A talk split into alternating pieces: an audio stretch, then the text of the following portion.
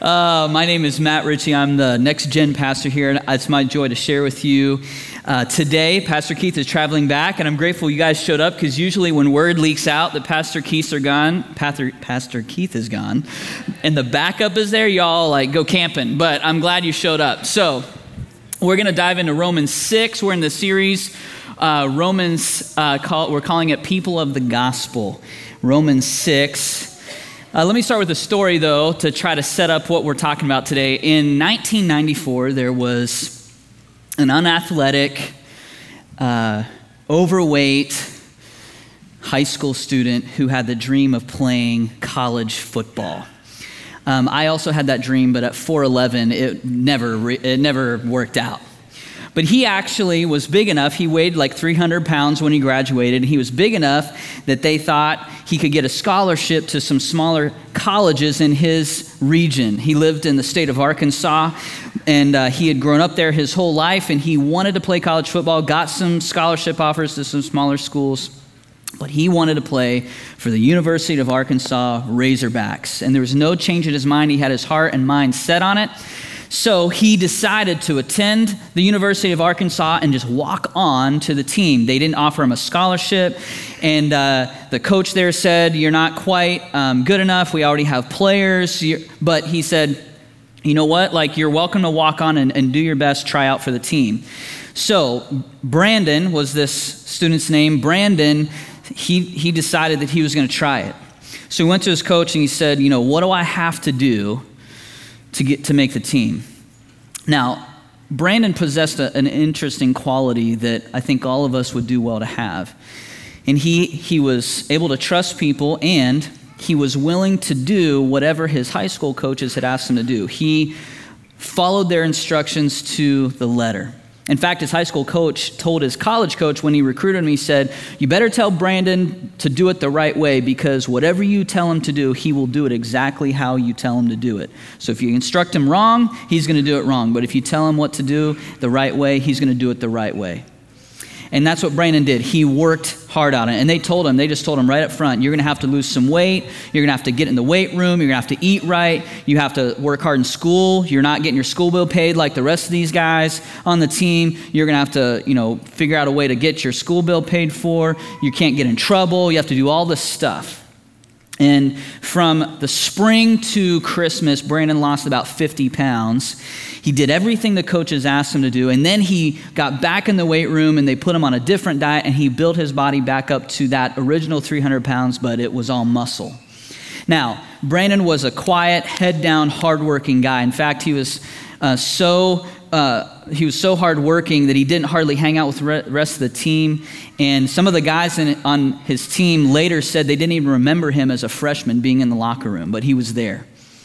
And it took some time, but he eventually earned a scholarship.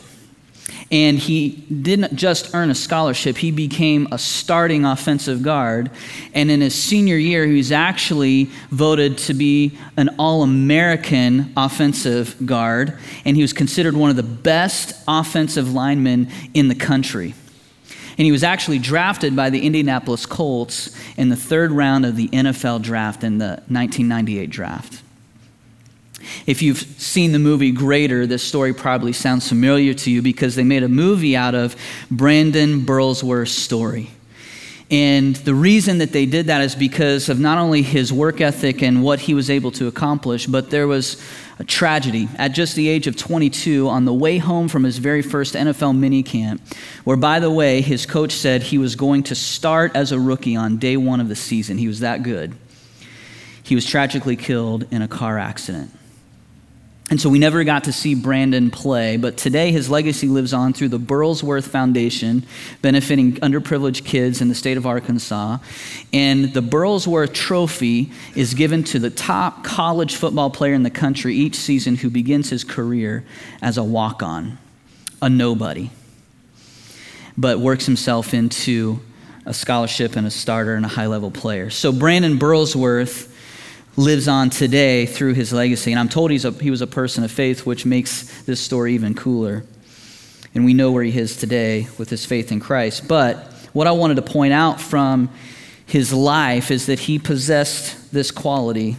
He trusted his coaches and he was willing to do whatever they asked of him. Some of you who may have grown up in church, I was a pastor's kid, so I heard this song a lot growing up. There was a song that we would sing, it would simply say, Trust and obey, for there's no other way. Anybody know that song? I'm not going to sing it, but trust and obey, for there's no other way to be happy in Jesus but to trust and obey. Well, Brandon did that. His coach said, You know what? I don't know if you're a football player or not, but if you'll trust me and you do what I say, we'll find out.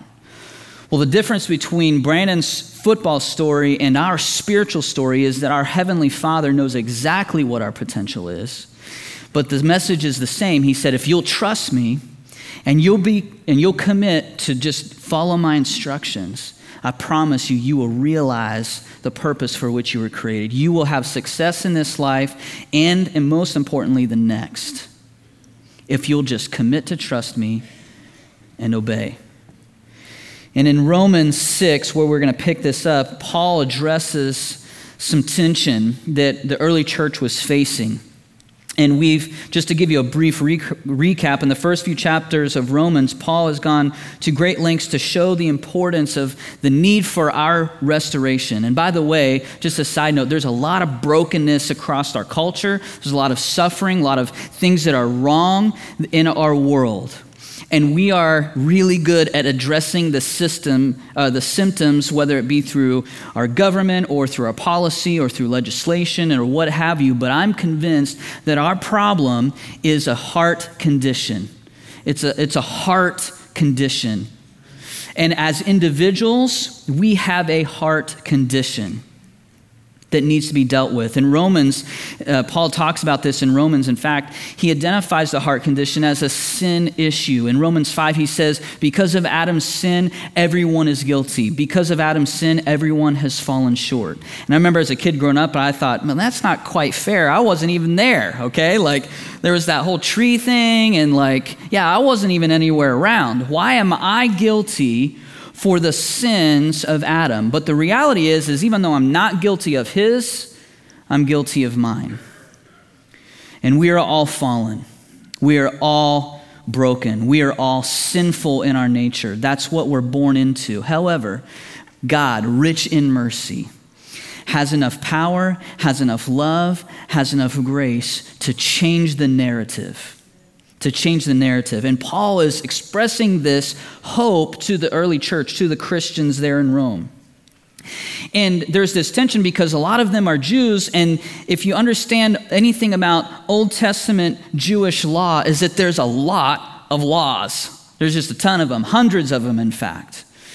And the people were breaking under the burden of the law. The Pharisees, the religious leaders would walk around and they were like, kind of, they seemed to have this holier than thou attitude where they just, they were perfect in their knowledge of the law, their, their obedience of the law, their execution of the law, and that if you didn't do everything like they did, then you were not as good as they were. And Jesus comes along and he says, and, they, and people are asking, what can we do?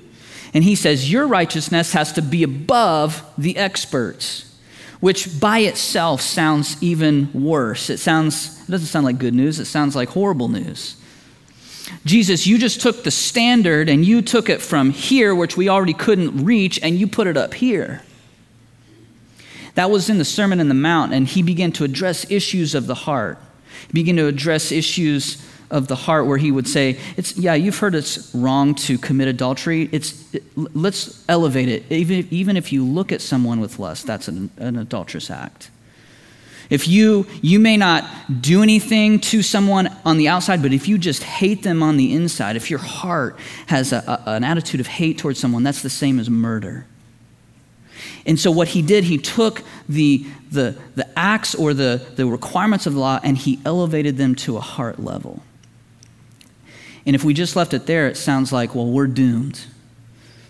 But then the hope of the gospel is, is that in Romans 5 it says, but you can be made right with God through faith, not through the acts or earning or digging yourself out of your sin. But if you just believe in faith, there's grace that covers your sin. So then, the people are just like, Great. No more rules. We can just live how we want, and Jesus loves us, and we get to go to heaven free pass. And Paul's like, wait, wait, wait a second, wait, that's not exactly what I meant. And here's where we pick up our reading in verse 6, or excuse me, chapter 6. It says this.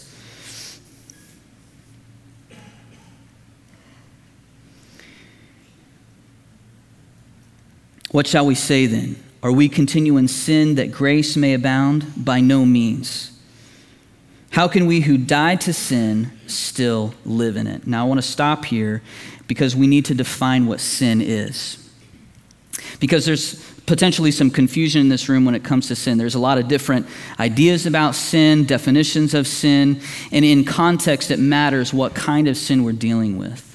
And so, on your sermon guide, uh, if you have the printed version or if you're following along, along online or on our app, this is the first point that you can fill in. What is sin? And in this context, I want to define sin this way sin is defiance. We're talking about sins of defiance. Now, the reason I chose this word defiance is because I'm, I'm talking about a kind of sin where you know something is wrong and you do it anyways. You know it violates God's moral character, his moral standard, and you could obey if you wanted to, but you just choose not to, and you just violate it anyway. I've done it, you've done it, we've all been guilty of this sin of defiance. Now, there are different faces of defiance where I, I see this not only in my own life, but in people around me sometimes, where there's people um, that just seem to just hate God. They just don't have any, want, they don't want to have anything to do with God, they don't believe in God, they just are antagonistic against Christians or, or people of faith in general. They're just an enemy of God. They have that closed fist of rebellion. I would call this face of defiance rebellion. They just are an enemy of God. A second face of defiance might be someone who is self reliant. This is probably the one area, this is probably the one way I have expressed defiance to God, where I've just been self reliant. Okay, I messed up. God didn't mess up, I messed up, so therefore I have to figure out a way to fix it. I'm going to endure the punishment, I'm going, going to endure the shame, and then by some form of strength or willpower, I'm just going to hopefully, over time, work my way out. Um, it's my fault, so I need to rely on myself to find freedom. And a lot of times this can lead to a trap where we realize over, after some time we can't work ourselves out. And we desperately long for freedom, but because God's way seems too scary or because it requires us to trust Him, we're going to rely on ourselves. Sometimes a third phase can uh, show itself when we just simply justify our sin. Well, it's not that big a deal, it's a cultural norm. Um, everybody's kind of doing it. Um, nobody really seems to, it, to care, or it doesn't seem to really have that big of a consequence. And so we can fool ourselves into thinking that sin is somehow not a big deal by justifying. And I don't know about you, but I'm really good at making my, my mistakes look as good as possible, okay? But all of these mindsets are wrong, and Paul realizes and he knows that sin of defiance speaks to a separation from God. And by the way, he says later that sin leads to death. And that ultimate death is not just the passing away of our physical body, the, the death that he's speaking about is the separation from God. And the warning that I want to give to you today is that continuing in sin of defiance speaks to a separation from God. A willful defiance speaks to a separation from God. Now, there are other types of sin, and if you have your sermon guide, I put these in the notes on the back or at the bottom because I don't have time to go into all of it today, but I'll just touch on one. Let me just address the sin of ignorance, for example. So, this is not us being stupid. This is just not knowing what we're supposed to do. Now, the first service didn't seem, they didn't seem to have a problem with this, but I seem to be the only one that's ever sinned without knowing it. Is anybody with me on that? Have you ever done something wrong and you didn't know it in the moment? Okay, like there's three of us. Okay, so the rest of you, defiance. Okay, no, I'm just joking. So, um, it just came to me. I'm sorry, I didn't mean to insult you. So, I have done things that are wrong and I didn't know it in the moment. Or it was a, a, quick reaction of just emotion or anger, and I responded in a way, and without thinking, I just said or did something. And maybe it took a few seconds for me to realize what I did, or maybe it took a few weeks or months. And through God's Holy Spirit or through friends that know me or what have you, there have been times when I've been made aware that I hurt someone or, excuse me, did something that I shouldn't have done, and I found out after the fact. Now, in that period of time, I was not willfully defying God, and God's grace covers that. We're not responsible for what we don't know. But when the knowledge comes to my heart, and, and for example, maybe I said something to my wife, and the Holy Spirit tells me the next day, hey, you need to apologize to her for something. Okay, yeah, I probably shouldn't have said that. God, you're right. Now go apologize. No, I don't want to. you could call that defiance, right? So now that I know what my next step is and I just refuse to do it, now it's no longer a sin of ignorance, now it's a sin of defiance. And we need to be careful of just continually defying God. Do I believe that one sin separates us for no, I'm not saying that. But at the same time, a sin of defiance, continually just resisting God, close fist, my way, I'm going to rely on myself, I'm going to justify my sin. You're not the boss of me. Jesus says eternal life is knowing Jesus Christ. How can we have a relationship with someone that we're resisting?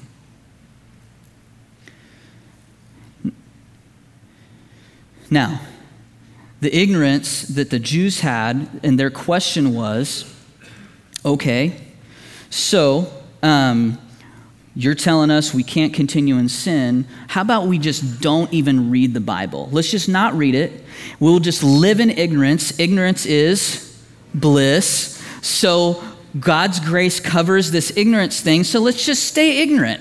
It's too hard to read the Bible, anyways. Those Pharisees, they have the books of the law memorized. In fact, we we know now that they even knew the middle letter of the book of Isaiah, and they knew what number was assigned to that letter, and they would count to that middle letter. And if it was one number off, they would throw the whole scroll out and start recopying it over and over again. They were meticulous in their knowledge of Scripture. And there were some people who were like, that's too much work. Let's just, let's just set it over there. God's grace has come. Let's just live in grace. But Paul says, no, you need to know what sin is because it leads to death. So let me pick up our reading again. Verse 1. What shall we say then? Or are we to continue in sin that grace may abound? By no means. How can we who died to sin still live in it? If we have come to know Jesus Christ, why would we continue to resist his plan and will and call in our lives. Verse 3 Do you not know that all of us who have been baptized into Jesus Christ were baptized into his death? Were we buried, therefore, with him by baptism into death, in order that Jesus, as just as Christ was raised from the dead by the glory of the Father, we too might walk in newness of life? He wants us to walk in newness of life. He doesn't want us to just be, okay, we had a good day, then a bad day, then a good day, then a horrible day, then, then we were free, then we were back in bondage. Then it was. In fact, he says it this way. I'm going to skip through the next few verses, but skip down to verse 14. Paul writes this For sin will have no dominion over you. You are under grace. Why does it matter if sin has power over us? Couldn't God just kind of be like, okay, yeah, you prayed that prayer and, and, and you became a Christian, and then, yeah, everything out from, out from here on out just, nope, doesn't matter, doesn't matter. I'll just, just ignore that. Well, here's the problem with that. And here's the warning Paul gives us if you skip down to verse 20 at the end of the chapter. Verse 21 what fruit were you getting at that time from the f- things which you are now ashamed? In other words, what, what were the results of your continuing sin? He said, For the end of those things is death.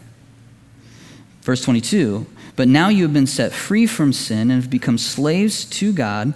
The fruit you get leads to sanctification and its end, eternal life. And then we've probably heard this verse before for the wages of sin is death, but the gift of but the free gift of God is eternal life.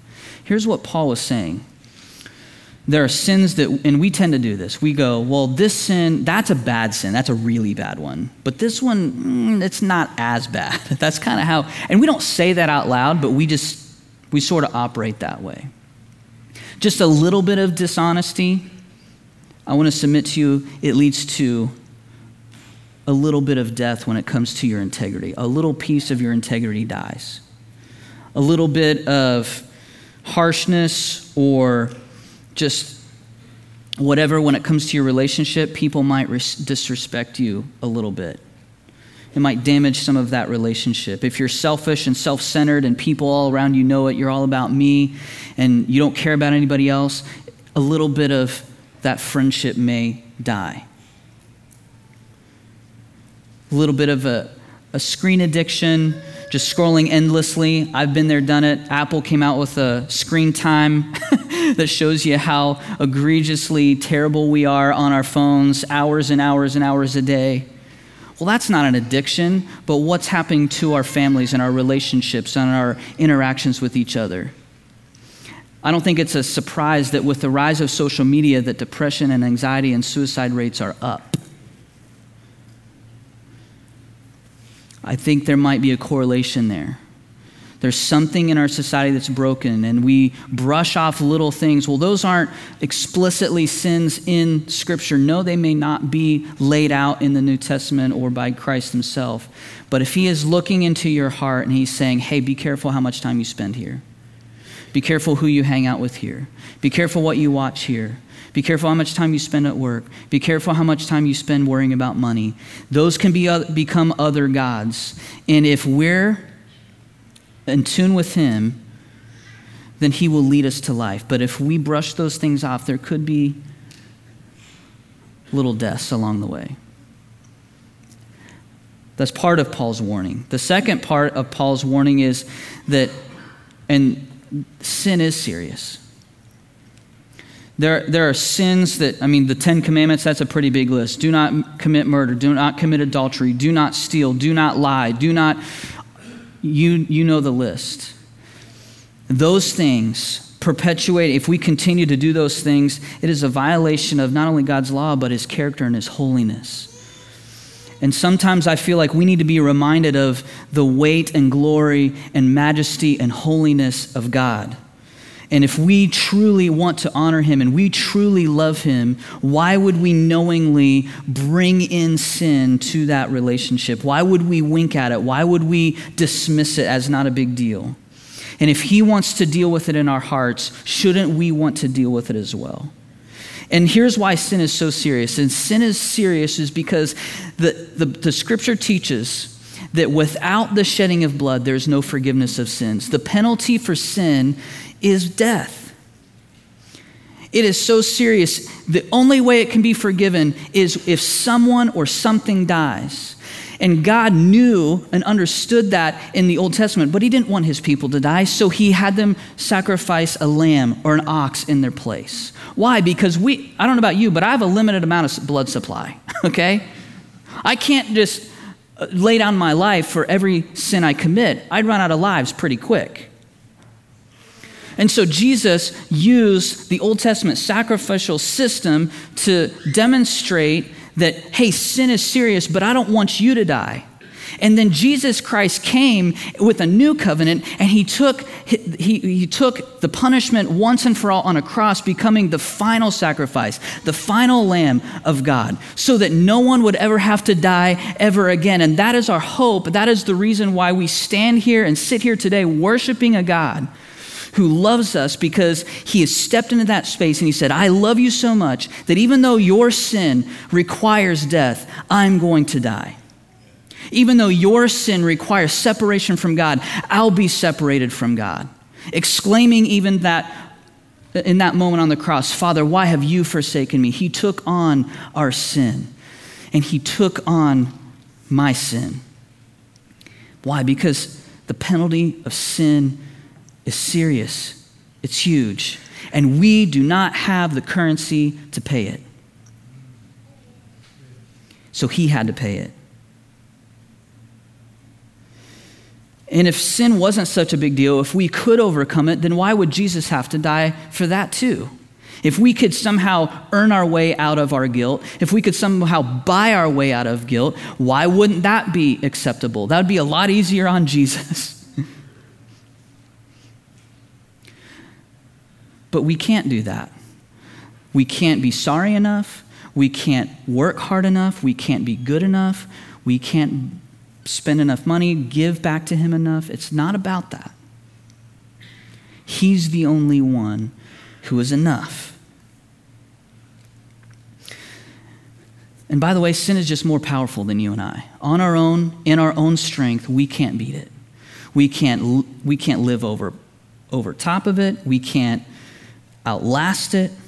We can't free ourselves from it. Only the power of Christ breaks the power of sin in our life. And He has done that work. He was willing, he was able, and he is worthy to break the power of sin in our lives. And so when I look across my own life and our church and our culture, and I look at what the, the solution to the problem is, Jesus has done the work. But we have a responsibility to respond and do something about it. And the only way I could think of to illustrate this is to use the illustration of an actual physical heart. Now, my family has some heart disease in our family history, and so uh, uh, my, my grandfather passed away from heart complications when I was a little kid. I had an uncle pass away, unfortunately, when I was just 11 um, from a heart attack, totally unexpected. And my uncle had a heart attack when he was 35, but he survived. I'm 37, and I'm like, man, am I on borrowed time here? I don't know. And so my dad always goes for a stress test like every few years just based on his family history. So I'm not a cardiologist, but I know a little bit about what happens when there's problems in the heart. And there are times when things get blocked, valves or blood vessels get blocked in the heart, and that's what leads to a heart attack. And when you get a heart blockage and begin maybe a heart attack, there can be other symptoms. Of course, you might get chest pain, and that speaks to the fact that it could be your heart. But you're, you're numb, or your, your arm may also go numb. Your left arm might have some pain. You can have pain in your jaw, in your teeth, in your neck, in your back. And if you can imagine this, and you're having a heart attack, and you go into the ER, and the, the, the doctor comes in and, you, and he says, Okay, what's going on? Well, I think I'm having a heart attack. I have chest pain. My arm hurts. My neck hurts. My jaw hurts. And he goes, Okay, so let's talk about your arm pain. Let's get your arm fixed first. Or let's address your jaw pain. Let's, let's make sure that you're comfortable. We don't want your jaw to hurt because that's really painful. You might say, What about my heart? Like, let's address the root cause first. And I'm grateful for modern medicine and doctors who know this stuff because they can look at that and they're not fooled by the symptom of the arm. They're not fooled by the pain in the jaw or the neck. And they go, you know what? I've been to med school and I know what the real cause of your problem is. And I want to address the root cause. And we understand how important the heart is because it's the center of our circulation system. You could say it's the seat of life for our physical bodies. Well, I would submit to you that we have a, a spiritual center as well, a spiritual heart as well. It is the fountain and the center of our thoughts, our passions, desires, appetites, affections, purposes, and endeavors. And Paul writes this in verse 17, and I want the guys to throw this scripture up on the screen because I believe that this is the key to our dealing with sin. Paul writes this in verse 17. He says this, But thanks be to God that you who were once slaves of sin have become obedient from the, say it with me, heart to the standard of teaching which you are committed, and having been set free from sin, have become slaves of righteousness. What he's saying here is you have experienced a transformation, not because of your performance, not because you've reached or attained some level of, of, of, of obedience to the standard of the law, but you have looked at Jesus Christ. You have looked on him, and you have trusted him for paying this, for your sins on, on that cross, and you have become obedient from the heart. Are you going to mess up? Probably. I mess up sometimes. I do and say things I shouldn't do. But you know what always happens to the person who is obedient from the heart? They quickly return to that love relationship they have with Jesus Christ and they say, What can I do to make it right? What can I? And, and he may say, just, just come on back. There may be nothing. Now, there may be an apology, there may be some sort of consequence. I'm not, I'm not saying everything is cookie cutter, clean and dry all the time. But the heart says, God, I want you more than anything else. And I want to be obedient as I possibly can from my heart.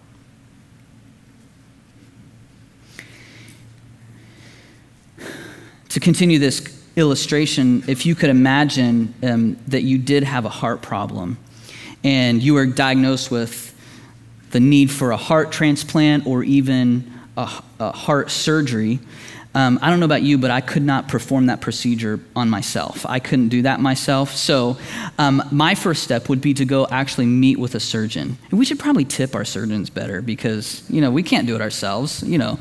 Anyways, um, so when I meet with a doctor, I want to know he knows what he's talking about.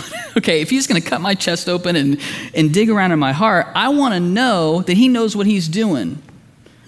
And so I'm probably going to get some referrals. I'm probably going to make sure that he's working with a, an approved organization, a hospital, what have you. And then when we meet, I'm probably going to have some questions to make sure that I can trust him because this is a big deal. Now, my knowledge and extent of this goes just as far as some medical shows on TV. So, um, I'm not saying this is exactly right, but I've actually seen reenactments where they take a beating heart out of the chest cavity. The heart is actually in the surgeon's hands. They do the procedure, put it back in. I'm so thankful for modern medicine. I don't know how it works, but that's apparently how they do it. Spiritually, we need to come to the place of trust where we literally are okay with placing our heart in the hands of Almighty God. Saying, You can do with it whatever you want because I trust you. And trusting that He has our best interest. He's not only more powerful and able and willing to do what's necessary and good, but He's going to, to he's going to do it in the most healthy possible way. The second step after that surgery, assuming everything goes okay, you're going to meet with your surgeon again, and he's going to give you some instructions. He's going to say, Eat this, eat this, eat this, don't eat this, don't eat that, don't eat this, don't eat that. Get out and exercise, do this, do this. Don't do too much, work up to it.